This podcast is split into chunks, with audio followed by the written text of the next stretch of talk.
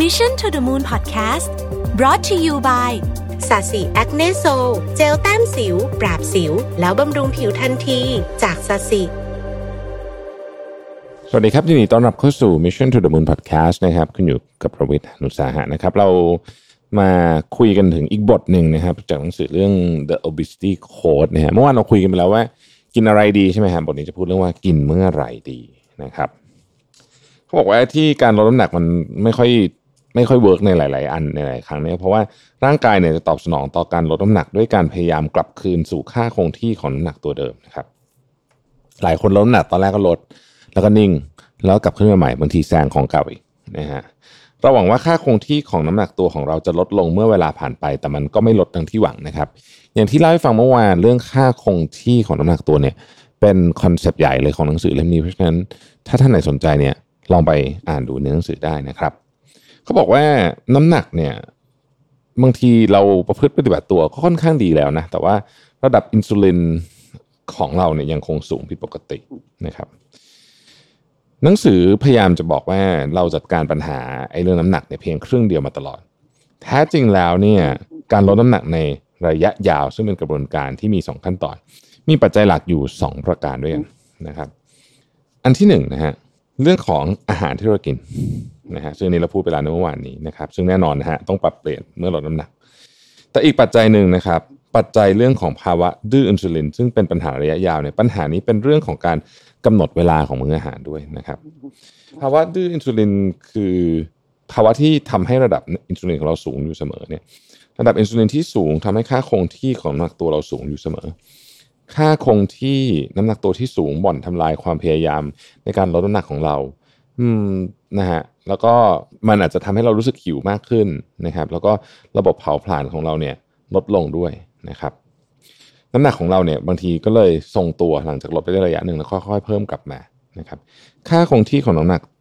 เป็นเรื่องที่โหดร้ายนะฮะเป็นเรื่องที่โหดร้าย เพื่อจะลดน้ำหนักสำเร็จเนี่ยเราจะต้องยุติวงจรภาวะดื้ออินซูลินให้ได้นะฮะนี่คือขีดเส้นใต้ตรงนี้ไว้เลยนะครับ จะลดน้ำหนักสำเร็จต้องยุติวงจรวงจรภาวะดื้ออินซูลินให้ได้ แต่ทำไงนะครับ การตอบสนองอัตโนมัติของร่างกายต่อภาวะดื้ออินซูลิน คือการเพิ่มระดับอินซูลิน ซึ่งยิ่งทำให้ภาวะดื้ออินซูลินเนี่ยรุนแรงขึ้น เพื่อหยุดยั้งวงจรภาวะดื้ออินซูลินเนี่ยเราต้องมีช่วงที่ระดับอินซูลินต่ำมาก ช่วงแล้วช่วงเล่านะฮะคือภาวะดื้ออินซูลินเนี่ยมันเกิดขึ้นมาจากช่วงเวลาที่อินซูลินสูงและมีความต่อเนื่อง เพราะฉะนั้นวิธีการแก้ก็คือเป็นอีกขาหนึ่งนะครับแล้วเขาบอกว่าเราจะเราจะชักนำให้ร่างกายของเราอยู่ในภาวะที่มีระดับอินซูลินต่ำ ชั่วคราวได้อย่างไรนะครับ เรารู้ว่าการกินอาหารที่เหมาะสม ป้องกันระดับอินซูลินสูงได้ แต่ก็ช่วยลดได้ไม่มากนัก อาหารบางชนิดทำได้ดีกว่าชนิดอื่นๆ อย่างไรก็ดี อาหารทุกชนิดล้วนแล้วแต่เพิ่มการผลิตอินซูลินนะครับ จะมากจะน้อยเท่านั้นเอง ถ้าอาหารทุกอย่างต่างเพิ่มระดับอินซูลินทางเดียวที่จะลดมันได้ก็คือ เราต้องอดอาหารอย่างสิ้นเชิงนั่นเองนะฮะเขาบอกว่าคำตอบของสิ่งที่เรากำลังตามหาอยู่นั้น ก็คือการอดอาหารนั่นเอง เมื่อเราพูดถึงการอดอาหารเพื่อหยุดภาวะดื้ออินซูลินและลดน้ำหนัก เราจะพูดถึงการอดอาหารเป็นช่วงๆ เป็นเวลา 24-36 ชั่วโมงนะครับแผนการที่ปฏิบัติได้จริงเพื่ออดอาหารให้สำเร็จดังกล่าวเนี่ยเขามีอยู่ในภาคผนวกพาร์ทนี้ด้วยนะฮะซึ่งงานวิจัยต่างๆ โดยเฉพาะช่วงหลังที่ออกมาเนี่ยนะฮะแล้วก็อันอันที่น่าจะเป็นอันที่เป็นงานที่คนอ้างถึงเยอะที่สุดก็คือที่ตีพิมพ์ใน New England Journal of Medicine นะเรื่องของการ fasting นั่นเองนะครับทีนี้ เราเรามาดูดีเทลกันนะฮะว่าไอการอดอาหารเนี่ยมันช่วยเรื่องของการลดระดับอินซูลินนะครับแล้วก็ยุติวงจรการดื้ออินซูลินเนี่ยได้ยังไงนะครับ ผู้เขียนบอกว่าแทนที่จะเสาะหาสูตรมหัศจรรย์แปลกใหม่ที่ไม่เคยพบเห็นมาก่อน เพื่อ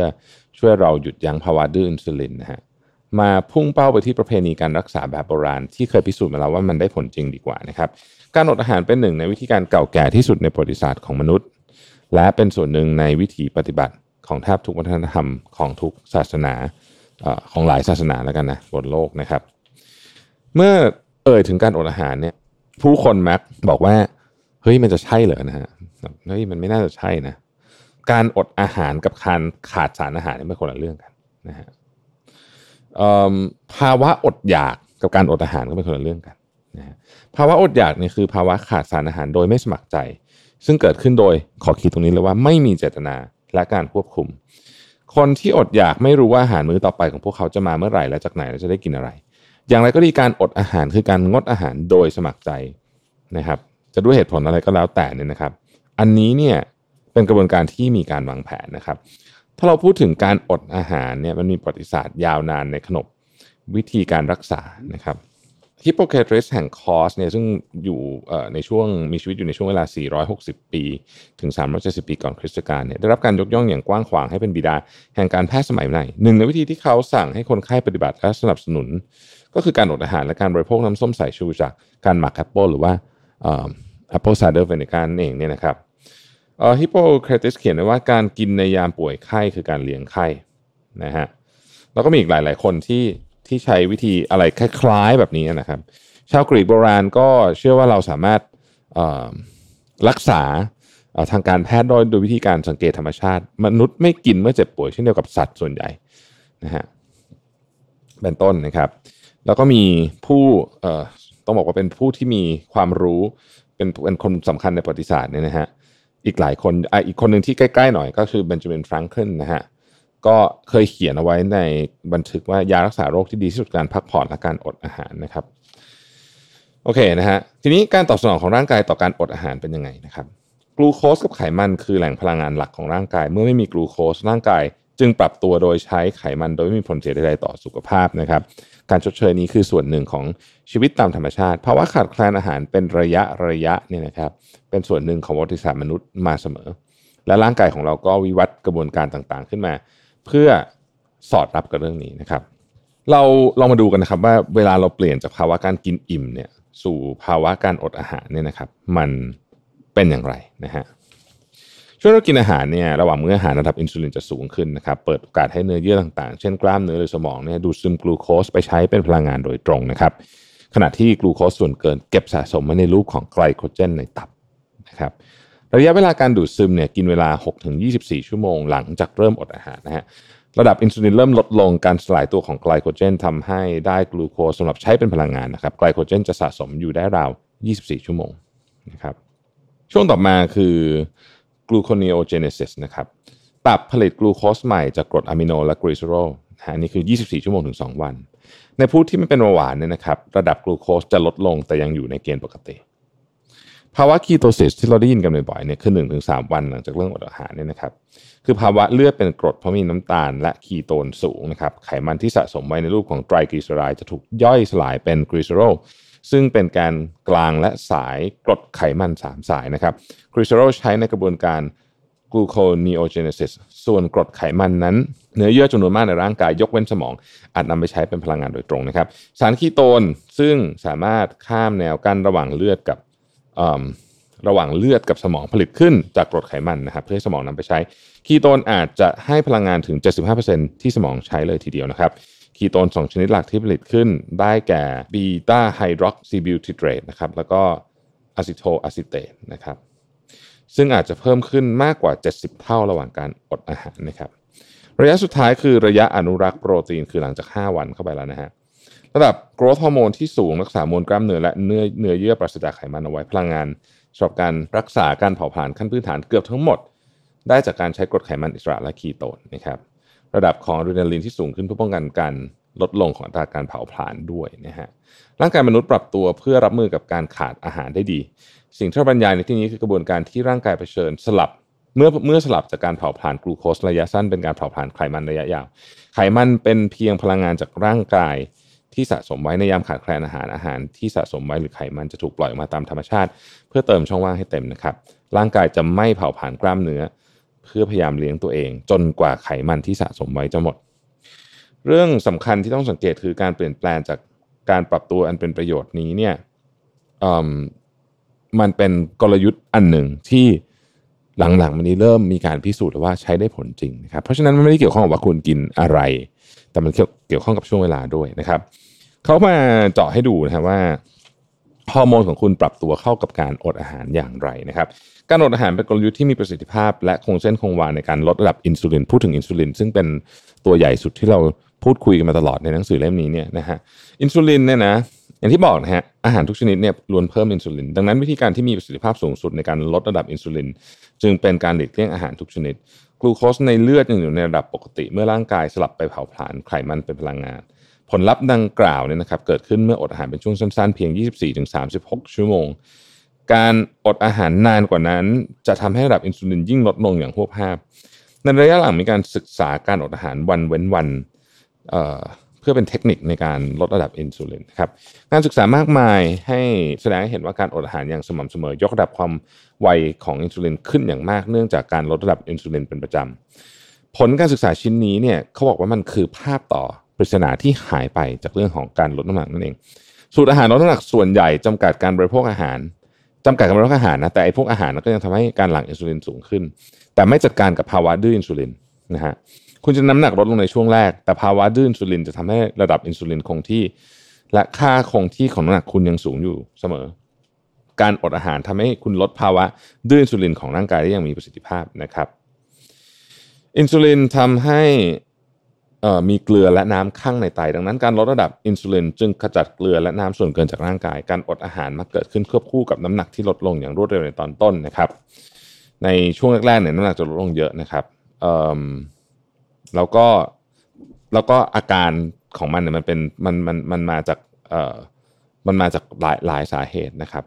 เอ่อบางทีเนี่ยอาจจะช่วยลดอาการท้องอืดและความดันโลหิตลงได้เล็กน้อยด้วยนะฮะอันนั้นคือเรื่องของอินซูลินนะครับอันที่ 2 คือ growth hormone นะครับเป็นที่รู้กันว่า growth hormone ช่วยให้ร่างกายนำไขมันไปใช้เป็นแหล่งพลังงานได้มากขึ้น ทั้งยังช่วยรักษามวลกล้ามเนื้อและความหนาแน่นของกระดูกด้วย การหลั่ง growth hormone วัดอย่างเที่ยงตรงได้ยากเพราะจะปล่อยมาเป็นช่วงๆและลดลงตามวัยนะครับหนึ่งในปัจจัยที่กระตุ้นการหลั่ง growth hormone ได้มากที่สุดคือการอดอาหารนะฮะในช่วงอดอาหารเป็นเวลา 5 วันเนี่ยนะครับการหลั่ง growth hormone เพิ่มขึ้นเกินเท่าตัว ผลลัพธ์สุดท้ายในทางสรีรวิทยาคือการรักษามวลกล้ามเนื้อและเนื้อเยื่อกระดูกระหว่างการอดอาหารนั่นเองอีกอันนึงคืออะดรีนาลีนนะครับการอดอาหารเพิ่มระดับอะดรีนาลีนโดย จะเริ่มขึ้นเมื่ออดอาหารได้ราว 24 ชั่วโมง การอดอาหาร 48 ชั่วโมงทำให้ราการเผาผลาญสูงขึ้น 3.6%นะครับ ไม่ใช่ทำให้ระบบเผาผลาญหยุดทำงานอย่างที่หวั่นเกรงกันนะฮะ ถ้าเราอดอาหารไปถึง 4 วันในร่างกายจะตอบสนอง โดยเพิ่มการใช้พลังงานขณะพักถึง 14%แทนที่จะเป็นการชะลอการเผาผลาญนะครับ ร่างกายกับกระตุ้นมันมากขึ้นอีกต่างหากสันนิษฐานว่าร่างกายทำเช่นนั้น เพื่อให้เรามีพลังงานออกไปหาอาหารเพิ่มเติมนั่นเองนะครับ แร่ธาตุในเลือดนะฮะคนจำนวนมากกังวลว่าการอดอาหารจะทำให้เกิดภาวะแบบขาดแคลนสารอาหารนะฮะเขาบอกว่าเป็นการกังวลที่ผิดทาง เพราะสำหรับคนส่วนใหญ่ไขมันที่สะสมไว้ค่อนข้างจะเหลือเฟือทีเดียวสำหรับความต้องการของร่างกายแม้กระทั่งในงานการศึกษาการอดอาหารเป็นเวลานาน ยังไม่พบหลักฐานของภาวะขาดสารอาหารนะฮะระดับพวกแมกนีเซียมแคลเซียมฟอสฟอรัสระหว่างการอดอาหารนั้นคงที่นะครับโพแทสเซียมอาจจะลดลงเล็กน้อยนะฮะ สันนิษฐานว่าเพราะว่าแร่ธาตุเหล่านี้สะสมในกระดูกเป็นปริมาณมากแคลเซียมและฟอสฟอรัสในร่างกาย 99%สะสมอยู่ในกระดูกนะครับ เป็นต้นนะฮะบอกว่าความเชื่อผิดๆเกี่ยวกับการอดอาหารนี่เป็นอย่างไรนะฮะมันมีความเชื่อผิดๆเเกี่ยวกับการอดอาหารที่มีการเผยแพร่ ซ้ำเยอะมากนะครับ เช่น การอดอาหารทำให้คุณสูญเสียมวลกล้ามเนื้อนะครับ สมองต้องการกลูโคสเพื่อทำงานนะครับ การอดอาหารลดการเผาผลาญพื้นฐานลงนะครับ ความการอดอาหารทำให้คนหิวจนไม่เป็นอันทำอะไรนะครับ การอดอาหารทำให้คุณกินมากขึ้นเมื่อกลับมากินอีกครั้ง การอดอาหารทำให้ร่างกายขาดสารอาหารทำให้เกิดภาวะในเลือดต่ำอะไรต่างๆเหล่านี้นะครับ พวกนี้เนี่ยเขามีอธิบายหมดเลยนะว่ามันมันเป็นความเข้าใจผิดอย่างไรนะครับเป็นเข้าใจผิดอย่างไรนะฮะ เขามีกรณีศึกษาหนึ่งที่ผมคิดว่าน่าสนใจนะครับ ก็คือว่าในปี 1960 เนี่ย ดร.การ์ฟิลด์ ดันแคนแห่งโรงพยาบาลเพนซิลเวเนียเนี่ยบรรยายประสบการณ์ของเขา ที่ใช้การอดอาหารเป็นช่วงๆ รักษาผู้เข้าร่วมโครงการที่เป็นโรคอ้วน 107 คนนะครับ ผู้เข้าร่วมซึ่งลดน้ำหนักด้วยวิธีจำกัดแคลอรี่ไม่สำเร็จและหมดหวังเนี่ยยินยอมที่จะลองอดอาหารดูนะครับ ผู้ป่วยคนหนึ่งเนี่ยเริ่มต้นด้วยน้ำหนัก 147 กิโลกรัมและกินยาควบคุมความดันโลหิต 3 ชนิด ในช่วง 14 วันต่อมาเนี่ยเขามีชีวิตอยู่ด้วยน้ำชา น้ำชากาแฟและวิตามินรวมเท่านั้นนะฮะเขาผ่าน 2 วันแรกไปอย่างยากลำบาก แต่เขาก็ต้องแปลกใจเมื่อความหิวของเขาหายวับไปเฉยๆนะครับหลังจากน้ำหนักเขาลดลงไป 11 กิโลกรัมใน 14 วันแรกเนี่ยเขายังคงอดอาหารเป็นระยะสั้นๆ แต่สั้นกว่านั้นเนี่ยนะครับจนท้ายน้ำหนักลดลงไป 37 กิโลกรัมในช่วงเวลา 6 เดือน สิ่งที่น่าประหลาดใจที่สุด อาจจะเป็นความกระปรี้กระเป๋าในช่วงที่อดอาหารเป็นเวลานาน ดรดันแคนเขียนไว้นะเขาบอกว่า ความรู้สึก อ่ออยู่ดีๆมันก็มีความรู้สึกอยู่ดีมีสุขเกี่ยวกับการอดอาหารขึ้นมานะครับ คนส่วนใหญ่เนี่ยคาดการณ์ว่าจะเกิดความยากลำบากตอนอดอาหารแต่ความจริงแล้ว หลายคนเนี่ยรู้สึกว่าช่วงเวลานี้เนี่ยกระปรี้กระเป๋าแล้วมีความสุขนะครับ มีการตั้งข้อสังเกตไว้ไว้เยอะเหมือนกันว่าในในในการอดอาหารเนี่ยมันก็จะมีความแตกต่างกันในในแฟกเตอร์อื่นๆ เช่นเพศด้วยนะครับเอ่อซึ่งผมจะไม่ขอลง detail แล้วกันนะครับ ใครสนใจลองมาอ่าน detail ในนี้ได้นะฮะ การอดอาหารเป็นช่วงๆเนี่ยนะครับเเขาบอกว่ามันมีมันมีวิธีการทางความคิดเกี่ยวกับเรื่องของแคลอรี่ที่ต้องที่ต้องที่ต้องเล่าให้ฟังนิดนึงงานศึกษาชิ้นหนึ่งเมื่อปี 2011 เนี่ยเปรียบเทียบกลยุทธ์การควบคุมปริมาณกับกลยุทธ์การอดอาหารเป็นช่วงๆไว้ดังนี้นะฮะกลยุทธ์การควบคุมปริมาณลดแคลอรี่ในแต่ละวันลง 25%นะคือคุณกินเท่าไหร่ลดลง 25%เนี่ยตัวอย่างเช่น ถ้าตามปกติเออเรากิน 2,000 นะฮะ ก็ลดลงเหลือ1,500ในเวลาหนึ่งสัปดาห์เนี่ยลดลงได้ประมาณหมื่นกว่าแคลอรี่นะครับ จากการเปลี่ยนวิธีการกินอาหาร อาจจะใช้วิธีการกินอาหารจากสูตรแบบเมดิเตอร์เรเนียนนะฮะอันนี้คือกลุ่มที่ลดลดแคลอรี่ กลุ่มอดอาหารเป็นช่วงๆ ก็คือกลุ่มที่ทำ fasting เนี่ยได้รับแคลอรี่เต็มร้อยเปอร์เซ็นต์นะก็คือเคยกินเท่าไหร่กินเท่านั้นนะ ฮะห้าวันต่อสัปดาห์เต็มเต็มร้อยเปอร์เซ็นต์ห้าวันต่อสัปดาห์นะครับส่วนอีกสองวันต่อสัปดาห์เนี่ยเขาได้ได้เพียงยี่ห้าเปอร์เซ็นต์เท่านั้นนะก็คือเหลือวันละห้าร้อยแคลอรี่อันนี้ก็เป็นวิธีการ fasting แบบหนึ่งนะฮะเอ่อทั้งสองกลุ่มนี้เนี่ยได้พลังงานใกล้ ๆ กันนะครับพลังงานใกล้ๆกัน หลังจากครบหกเดือนทั้งสองกลุ่มก็ลดน้ำหนักได้ใกล้เคียงกันด้วยนะนะฮะแต่ผู้เขียนก็บอกว่าก็อย่างที่บอกอะว่า แต่ว่าระยะสั้นอะสูตรสูตรลดน้ำหนักเนี่ยมันได้ผลค่อนข้างจะเสมอนะครับ อย่างก็ตามเนี่ยกลุ่มที่อดอาหารเป็นช่วงๆแสดงให้เห็นระดับอินซูลิน และภาวะดื้ออินซูลินที่ต่ำกว่ามากนะครับดังนั้นเนี่ยนะฮะค้นพบว่าพอลองเทอมไปไกลๆแล้วเนี่ยกลุ่มที่อดอาหารเป็นช่วงๆเนี่ยนะครับ มีความสามารถที่จะทำให้น้ำหนักของตัวเองเนี่ย อยู่ในระดับต่ำเป็นที่น่าพอใจเนี่ยได้คือได้ไปได้ไปเรื่อยๆว่างันเองนะครับ ในขณะที่กลุ่มคนที่ลดแคลอรี่เนี่ย ในที่สุดนะครับ ก็จะกลับมาน้ำหนักเพิ่มขึ้น เพราะไม่สามารถที่จะลดแคลอรี่แบบนั้นไปได้ตลอดนั่นเองทีนี้หนังสือก็บอกว่า แต่ผู้คนจำนวนมากเนี่ยก็รู้สึกหวาดหวั่นว่า เอ๊ะ ฉันจะทำได้ไหมถึงจะรู้มันทำแล้วก็ดีก็เถอะนะถึงแล้วก็ดีก็เถอะนะฮะเขาบอกว่าจริง ๆ เนี่ย มันก็ไม่ใช่อะไรที่แปลกนะครับ ในอย่างอย่างชาวมุสลิมนะฮะก็จะมีช่วงเวลาที่ที่อดอาหาร อยู่แล้วนะครับ ชาวมอร์มอนก็อดอาหารเดือนละครั้งนะฮะนักบวชนะครับและชาวพุทธที่ถือศีลแปดก็อดอาหารอยู่อยู่บ้างอยู่แล้วนะครับ แล้วก็เราจะเห็นว่ามันเป็นศาสตร์ที่ที่คนเนี่ยใช้กันมานานแล้วนะฮะบอกว่าคำถามที่เป็นคำถามใหญ่ที่สุดก็คือมันส่งผลเสียต่อสุขภาพหรือไม่คำตอบคือไม่นะฮะงานศึกษาทางวิทยาศาสตร์สรุปว่าการอดอาหารมีประโยชน์ต่อสุขภาพมาก ๆ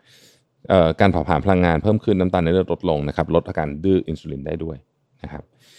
คำถามที่เหลือคือคุณทำได้หรือเปล่าเนี่ยนะฮะผู้เขียนบอกว่าทำได้ร้อยเปอร์เซ็นต์ถ้าจริงการอดอาหารเนี่ยมันอยู่ในวัฒนธรรมของเรามาตั้งนานอยู่แล้วนะครับมาตั้งนานอยู่แล้วนะฮะเขาบอกว่าจริง ๆ เนี่ยเราไม่ต้องคิดอะไรให้มันซับซ้อนมากในเชิงของของกระบวนการนะฮะเราคิดแค่ว่าควรกินอะไร และควรกินเมื่อไหร่แค่นี้พอ ไม่ต้องไปออกกฎอะไรที่มันซับซ้อนวุ่นวายกับการใช้ชีวิตนะครับ ควรกินอะไรนะฮะชัดเจนนะฮะแนวทางง่าย ๆก็คือ ของที่เป็นของเอ่อ process เยอะๆน้ำตาลน้ำตาลขัดสีธัญพืช process เยอะๆนะฮะก็กินให้น้อย กินโปรตีนให้พอเหมาะเพิ่มไขมันตามธรรมชาตินะครับแล้วก็เพิ่มปัจจัยป้องกันเช่นเส้นใหญ่หรือน้ำส้มสายชู แล้วก็ไม่กินอาหารแปรรูป คำถามที่ 2 คือควรกินเมื่อไหร่นะฮะก็บอกว่าขอให้รักษาความสมดุลระหว่างช่วงเวลาที่อินซูลินครอบงำกับช่วงพร่องอินซูลิน นั่นคือรักษาความสมดุลระหว่างการกินกับการอดอาหาร การกินอย่างต่อเนื่องคือสูตรสำเร็จที่ทำให้น้ำหนักเพิ่มขึ้นแน่นอนสำหรับคำถามที่ว่าคนกินเมื่อไหร่นั้น การอดอาหารเป็นช่วงๆถือเป็นหนทางที่มีประสิทธิภาพที่สุดนะครับ งานวิจัยต่างๆ ก็ยืนยันแบบนั้นเช่นกันนะฮะนอกเหนือจากเรื่องการอดอาหารที่เป็น intermittent fasting แบบนี้เนี่ยนะครับที่ ในหนังสือที่เขาแนะนำมินิมัมคือหนึ่งวันเนี่ยนะฮะคือที่ที่ยี่สิบสี่ชั่วโมง มันยังมีปัจจัยอื่นอีกนะที่ส่งผลต่ออินซูลินและการลดน้ำหนัก เช่นการอดนอนและความเครียดนะครับอันนี้คอร์ติซอลจะออกฤทธิ์นะฮะอันเนี้ยทำให้อ้วนเช่นกันนะครับไม่ไม่อันนี้ไม่ได้เกี่ยวอะไรกับกับเรื่องอาหารละแต่ว่าอันนี้ก็ส่งผลต่อความอ้วนเช่นกันนะครับในแต่ละคนจะมีปัจจัยบางอย่างสำคัญกว่าปัจจัยอื่นๆสำหรับบางคนเนี่ยน้ำตาลอาจเป็นเส้นทางหลักถูโรคอ้วนนะครับสำหรับ คนอื่นเนี่ยอาจจะเป็นการอดนอนหรือรังบางคนอาจจะเป็นการกินพวกธัญพืชขัดสีมากเกินไปนะครับ เราพยายามทำความเข้าใจกับความซับซ้อนของโรคอ้วนในในมนุษย์เนี่ยนะฮะแล้วก็ความเข้าใจเนี้ยเขาบอกว่ามันถูกสะสมกันมานานหลายสิบปีในช่วงระยะเวลาหลังๆเพราะแต่มันก็ได้ข้อสรุปค่อนข้างจะซิมเปิลมากก็คือ คุณต้องรู้ว่าคุณจะกินอะไรนะครับ แต่เท่านั้นยังไม่พอนะครึ่งหนึ่งของสมการ เราก็ต้องรู้ว่าควรจะกินเมื่อไหร่นั่นเองนะครับ ทีนี้อันนี้สรุปจบบทนี้ละแต่ว่าหนังสือเล่มนี้เป็นหนังสือที่ผมคิดว่าควรอ่านคุณอาจจะไม่เชื่อทั้งหมดก็ได้นะครับ คือเหมือนกับที่เราอาจจะเคยคุ้นเคยมาว่าเฮ้ยบางทีเนี่ยไอ้รีเสิร์ชต่างๆเนี่ยมันก็เอามาเพื่อสนับสนุนสิ่งที่เขาเชื่ออยู่แล้วหรือเปล่า สิ่งที่คนเขียนเชื่ออยู่แล้วหรือเปล่า ซึ่งมันก็อาจจะเป็นไปได้นะครับ อันนี้ก็ลองต้องใช้วิจารณญาณเอง แต่ผมคิดว่าหนังสือเล่มนี้มีประโยชน์ แล้วก็มีการอ้างอิงแหล่งข้อมูลที่ที่ไปดูดูแล้ว ผมก็คงไม่ได้ลงไปดูดีเทลลึกขนาดนั้น แต่ก็ดูดูแล้วก็ก็ใช้ได้นะ ก็ใช้ได้นะครับ ใช้ได้นะฮะ ในนี้ยังมีภาคผนวกด้วยว่าควรจะต้องทำยังไงในช่วงของการอดอาหารที่เป็นแนวทางที่ปฏิบัติได้จริงนะครับ ซึ่งผมว่าก็น่าสนใจดีนะฮะ อะผม เล่าให้ฟังสักเล็กน้อยก็แล้วกันนะฮะการอดอาหารเนี่ยไม่มีระยะเวลาเป็นมาตรฐานนะครับโดยอาจจะกินเวลาตั้งแต่ 12 ชั่วโมงถึง 3 เดือนหรือนานกว่านั้นนะฮะสเดือนโหดมากเลยคุณจะอดอาหารสัปดาห์ละครั้งเดือนละครั้งหรือปีละครั้งก็ได้การอดอาหารเป็นช่วงๆหรือ intermittent fasting การอดอาหารช่วงสั้นๆเป็นประจำนะครับบางคนชอบอดอาหารวันละ 16 ชั่วโมงหรือมากกว่านะฮะนั่นหมายความว่าเขาจะกินอาหารทุกมื้อภายใน 8 ชั่วโมง ยาวกว่านั้นก็ 24ถึง36 ชั่วโมงอันนี้ทำสัปดาห์ละ2-3 ครั้งนะครับ ถ้าอดอาหารนานกว่านั้นเนี่ยนะฮะบางคนเนี่ยอดอาหารอาจจะกินเวลาถึง 1 สัปดาห์เลยก็เป็นไปได้ แต่ก็ต้องทันนานทำที ระหว่างการอดอาหาร 24 ชั่วโมง คุณอดอาหารตั้งแต่มื้อค่ำนะฮะจนถึงอีกค่ำหนึ่งนะครับ ในทางปฏิบัตินั่นคือคุณไม่ได้กินทั้งมื้อเช้าและมื้อกลางวันนะครับ จะกินมื้อเดียวคือมื้อค่ำนะฮะระหว่างการอดอาหาร 36 ชั่วโมงก็ก็วนไปแบบนั้นก็คือควรจะกินมื้อเย็นแล้วก็วนไปกินอีกทีหนึ่งอีกเช้าหนึ่งเลยนะครับ การอดอาหารช่วงยาวทำให้ผู้ป่วยโรคเบาหวานมีระดับอินซูลินลดลง มีน้ำหนักลดลง และลดระดับน้ำตาลในเลือดได้มากขึ้นนะครับในคลินิกจัดการการอดอาหารแบบเข้มข้นเรามักใช้การอดอาหาร 24 หรือ 36 ชั่วโมงสัปดาห์ละ 2-3 ครั้งนะครับ แต่ถ้าเป็นโรคเบาหวานต้องอยู่ภายใต้การกำกับดูแลทางของของแพทย์อย่างใกล้ชิดนะฮะนะฮะอันนี้ต้องต้องต้องโน้ตไปตรงนี้เลยนะครับ คำถามที่ว่าคุณกินอะไรได้บ้างในวันที่อดอาหารในช่วงเวลาที่อดอาหารอาหารและเครื่องดื่มที่มีแคลอรี่ทั้งหมดต้องงดเลยนะฮะดื่มน้ำเปล่าเยอะๆนะครับน้ำเปล่าหรือโซดาได้นะฮะสองลิตรมินิมัมนะครับเอ่อคุณอาจจะเติม Apple Cider Vinegar ลงไปด้วยก็ได้นะฮะแต่ห้ามแต่งรสหรือใช้สารแทนความหวานใดๆทั้งสิ้นนะครับเพราะฉะนั้นบรรดาพวกอะไรอะเครื่องดื่มกระป๋องน้ำอัดลมที่เป็น ไม่มีแคลอรี่ไม่ได้เลยนะครับรวมถึงพวกยาหวงยาหวานอะไรก็ไม่ได้ทั้งนั้นนะครับ ชาดีนะครับ ชาเปล่าๆนะไม่เติมอะไรเลยนะฮะชาดีนะครับ กาแฟนะครับเอ่อจะดีคาฟหรือจะมีคาฟก็ได้นะฮะก็ดื่มได้นะครับ แน่นอนไม่เติมน้ำตาลนะครับ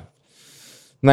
ในหนังสือเล่มนี้พูดถึงซุปทำเองด้วยนะฮะซึ่งอันนี้เนี่ยอันนี้ก็แล้วแต่คนนะบางคนก็คิดว่ากินไม่ได้บางคนก็บอกว่ากินได้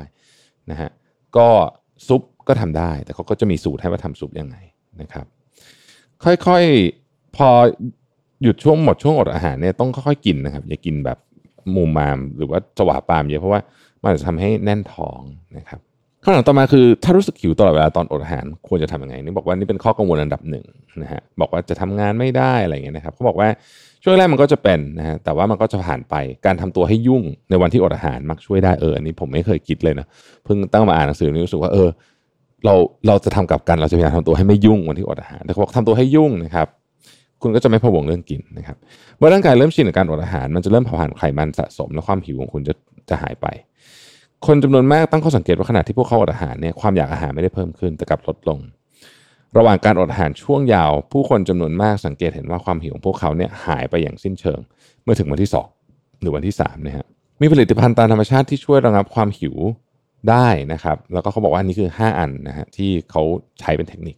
อันแรกคือเริ่มต้นวันด้วยการดื่มน้ำเย็นๆหนึ่งแก้วนะครับ การได้น้ำอย่างเพียงพออยู่เสมอเนี่ยจะช่วยลดความหิวได้นะฮะช่วยลดความหิวได้ อันที่สองชาเขียวนะครับ ชาเขียวเนี่ยเต็มไปด้วยสารต้านอนุมูลอิสระนะครับ ก็ดีนะฮะดีเป็นเป็นตัวช่วยที่ดี อันที่สามคืออบเชยนะฮะมันมีงานศึกษาแสดงให้เห็นว่าอบเชยชะลอการผลักอาหารจากกระเพาะละกระเพาะอาหารสู่ลำไส้เล็กและช่วยระงับความหิวได้นะครับทั้งยังอาจช่วยลดระดับน้ำตาลในเลือดนะฮะจึงมีประโยชน์นะครับอาจอาจจะเติมอบเชยในชาหรือกาแฟนิดหนึ่งนะฮะ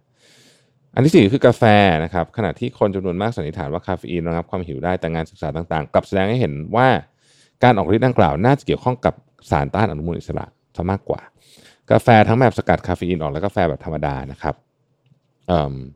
สามารถช่วยลดอาการหิวได้นะครับ แล้วก็เมล็ดเชียนะครับเมล็ดเชียเนี่ยช่วยระงับความอยากอาหารนะครับ ได้เช่นกันนะฮะขณะที่ว่าออกกำลังกายได้ไหมตอบสั้นๆเลยคือได้นะครับ ได้ไม่ไม่ได้มีปัญหาอะไรกับการออกกำลังกาย นอกจากว่าคุณมีโรคประจำตัวต่างๆนี่ต้องให้คุณหมอเอเอเช็คก่อนนะฮะ การอดอาหารจะทำให้อ่อนเพลียหรือไม่นะครับออพอทำต่อเนื่องเนี่ย คนจำนวนมากพบว่าพวกเขามีพลังงานมากขึ้น ไม่ใช่อ่อนเพลียนะครับ แต่ถ้าคุณรู้สึกอ่อนเพลียมากเกินไปเนี่ย อันนี้ก็ควรจะต้องปรึกษาแพทย์นะครับ การอดอาหารจะทำให้ฉันสับสนหรือขี้ลืมหรือไม่นะฮะไม่เลยนะครับ คุณไม่น่าจะประสบปัญหาความจำหรือสมาธิที่แย่ลงตรงข้ามนะครับ ชาวกรีกโบราณเชื่อว่าการอดอาหารสามารถเพิ่ม ทักษะทางความคิดได้ด้วย ตอนนี้ไม่ใช่ชาวกรีกโบราณหรอกจริงๆ ตอนนี้นักธุรกิจรุ่นใหม่ๆ โดยเฉพาะตอนที่ทำสตาร์ทอัพเนี่ยนะฮะก็ใช้การอดอาหารด้วย intermittent fasting เนี่ยในการช่วยเพิ่มสมาธิในการทำงาน เราเห็นคนทำแบบนี้เยอะมากๆนะฮะที่โดยเฉพาะที่ต่างประเทศนะครับ ถ้าปวดหัวทำยังไงนะครับเขาบอกว่าถ้าปวดหัวเนี่ยเป็นไปได้ว่ากำลังขาดน้ำนะต้องดื่มของเหลวให้มากพอนะครับ หรือคุณอาจจะความดันต่ำเกินไป นะฮะอันนี้ก็ต้องปรึกษาด้วยนะครับ ที่เหลือก็อย่างนี้แหละครับ ท้องร้องเป็นยังไงอะไรเงี้ยส่วนใหญ่ก็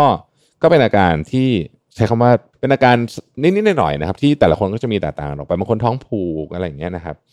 แล้วก็จะมีคำถามอีกที่เป็นเกี่ยวกับบางเคส เช่น กินยาได้ไหมนะฮะกินยาได้ไหมเนี่ยเออเขาบอกว่ายาบางชนิดเนี่ยอาจจะก่อปัญหาได้ถ้าท้องว่างไอ้พวกยาที่ต้องกินพร้อมอาหารเนี่ยนะครับ ยกตัวอย่างเช่นแอสไพรินทำให้ท้องไส้ปั่นป่วนนะครับหรือแม้แต่กระทั่งกัดกระเพาะเป็นแผลได้ผลิตภัณฑ์เสริมธาตุเหล็กก็จะทำให้คลื่นไส้อาเจียนนะครับเมทฟอร์มินที่ใช้รักษาโรคเบาหวานเนี่ยก็จะทำให้คลื่นไส้หรือว่าท้องร่วงกรุณาพูดคุยกับแพทย์ก่อนนะครับเบาหวานก็ต้องระวังนะครับ อย่างที่บอกต้องพูดคุยกับแพทย์นะฮะสรุปว่านะครับเคล็ดลับการอดอาหารเป็นช่วงๆ คือ 1 เริ่มต้นวันใหม่ด้วยน้ำเต็มแก้วอย่างน้อยนะครับสอง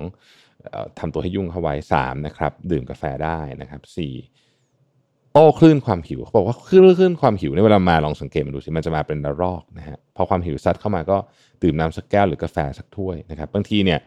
ดื่มน้ำสักแก้วกาแฟสักถ้วยเช็คเมลซะหน่อยเนี่ยคุณก็คอมเมลก็หายไปแล้วนะครับแล้วก็บอกให้เวลาตัวเองสักหนึ่งเดือน ถ้าไม่ไหวจริงๆก็